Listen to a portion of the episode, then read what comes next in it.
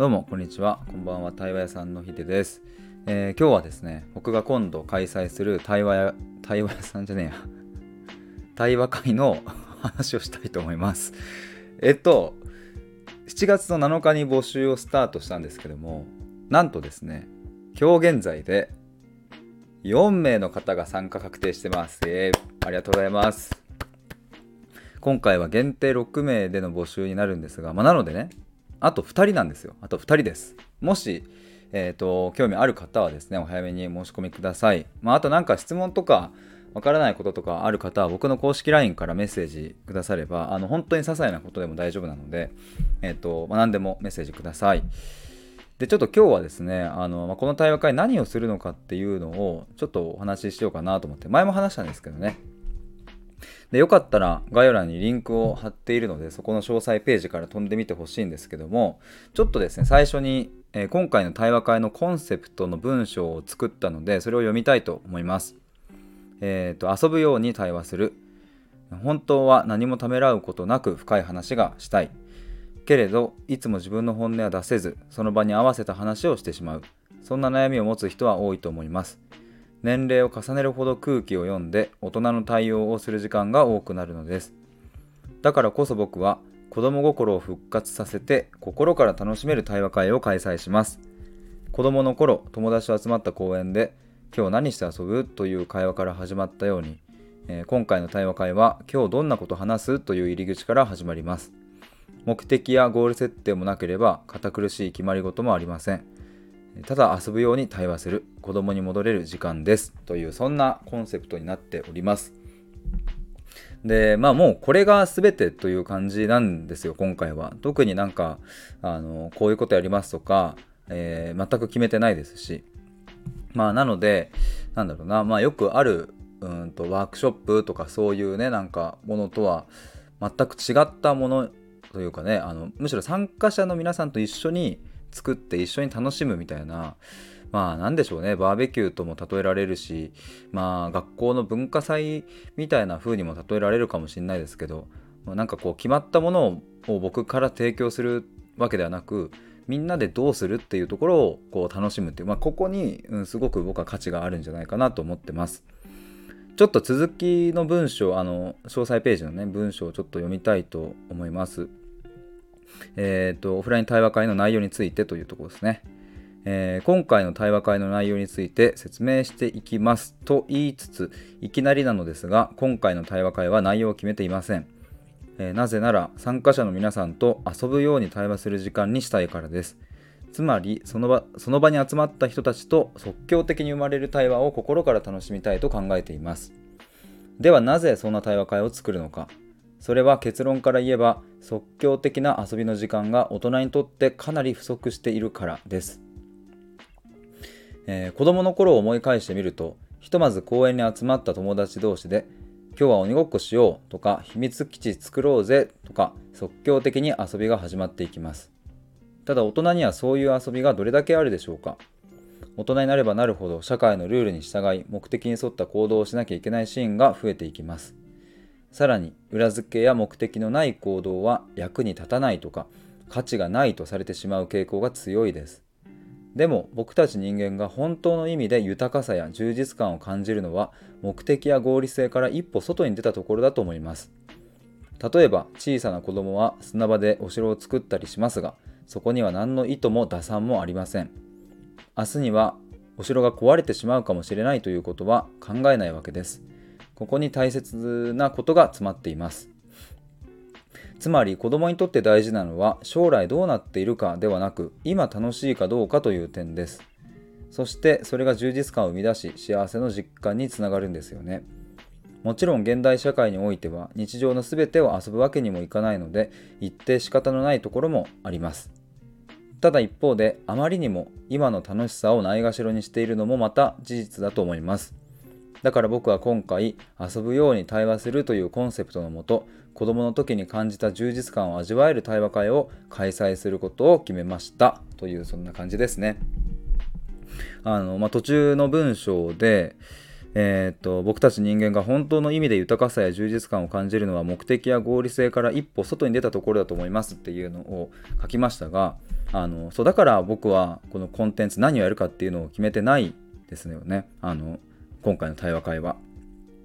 まあいわゆる、まあ、さっきも言ったけどねそのワークショップやら何やら相場はさそのお金を払って参加するんだったら、まあ、何かを得られるっていうのが、まあ、当たり前だと思うんですけども、まあ、そういうこう当たり前からも一歩外に出ないと本当の意味でのこう遊び、えー、そして豊かさとか充実感っていうのはなかなか感じるのは難しいんじゃないかなと僕は思ってたりするので、まあ、もちろんね目的があるうんとそういう場も僕は好きだし、まあ、それこそこの前ミシルさんとやった対話会とかは、えーと、その執着本をね題材にした対話会でしたけれども、まあ、ただねあのそういう対話会も目的はあるんだけど結構その場の即興性でみんな楽しんでたっていうのがやっぱりミソでねそれがすごく大事なんですよ。で今回はもうそもそももう花からそういうものをもう全部排除するってその何をするのかっていうコンテンツも排除してマジでその公園に集まって今日どうするっていう本当にあのあの感じですね。あの感じをちょっと味わおうという。だからあのなんだ最初に集まってじゃあまず自己紹介からとかなんかそういうのも考えてないですしまあそもそも自己紹介も本当に必要なのかっていうまあ名前名前ぐらい。いや名前もいらないんじゃないかみたいなね。いやなんか公園で遊ぶ時ってさ小学生たちってさ別にそのなんかもう集まって遊び始めたら遊んでるしでなんか名前なんていうの？みたいなのって鬼ごっこしてる途中とかにさなんか名前何？みたいな。って言われてさでヒデだよ。っつってあヒデか？みたいな。ヒデちょっとそっちの方行ってとかって。なんかそういうぐらいじゃないっていう。いやなんかそうまあどうなるか分かんないけどね。別にみんなで集まった結果自己紹介からスタートした方がいいよねっていうことになればまあそれはそれで自己紹介からスタートするけどなんかもうそういう枠組みも全てないってでさこんな場あんまりなくないっていう。あのしかも初めましての方がいる空間でさ何も決まってないっていう。これは僕は結構面白いことになるなというか僕自身もね実は経験があるんですよ。こういうあの何にも決まってない場に行くっていう。あのスタイフでねサトシさんっていう方がいて、え、よくコラボしてるんですけどもその方があの開催する、まあ、対話会っていうかねそこは演座っていう風な呼び方をしてましたけどもあのみんなで円になって座布団敷いて1 5 6人の方と集まって用意どんで、えー、話をスタートするんですけども最初ね10分ぐらい沈黙があったかな。別に決まってないのであの一人一人自己紹介しましょうっていうさ段取りがあったら沈黙なんて生まれないですよね。でもそこでまず誰誰も何も言わないっていう時間からスタートしてでその最後の終わりのねところでは涙を流すような人もいて面白いっすよね。なんか何にも決めてない場なのにうんと涙を流す。2人3人ぐらいいたかな,、うん、なんか自分の一番深いとこにある悩みとかを話してた人もいて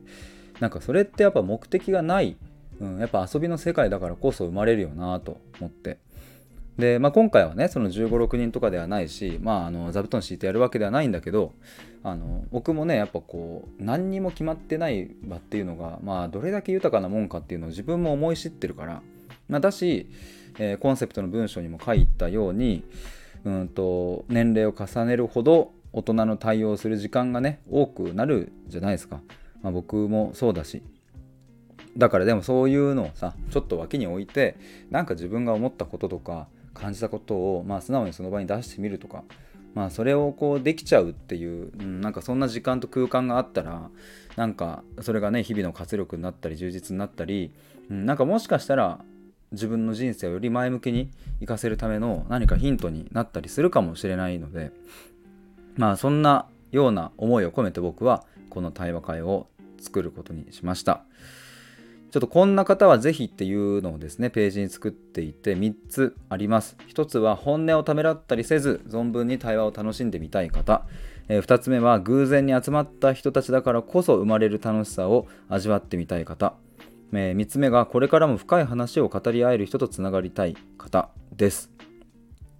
まあね、あの、こういうとこに来るような人たちだからさ、絶対さ、楽しいじゃないですか。あの、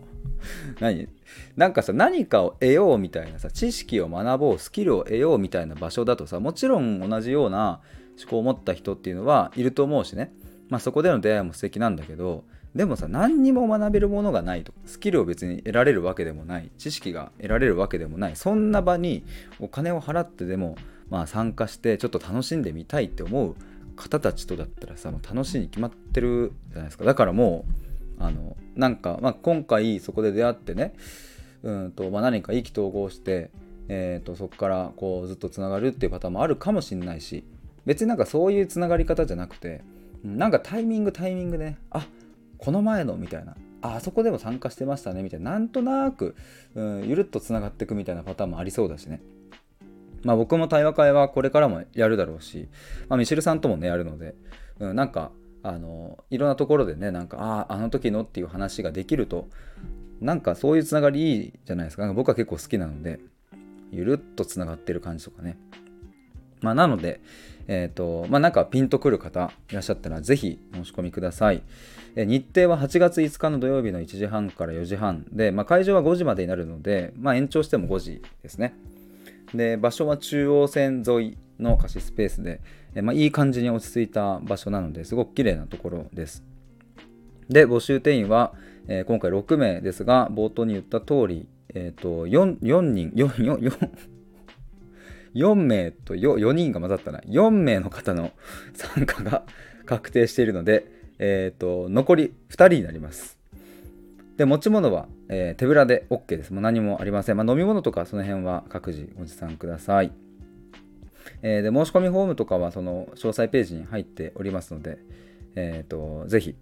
そちらから申し込みください。対話会の参加費は税込みぴったし1万円で、支払い方法はクレジットカードか銀行振込か、または PayPay でできます。ただ、お支払い後の返金対応は行ってないので、その点ご了承ください。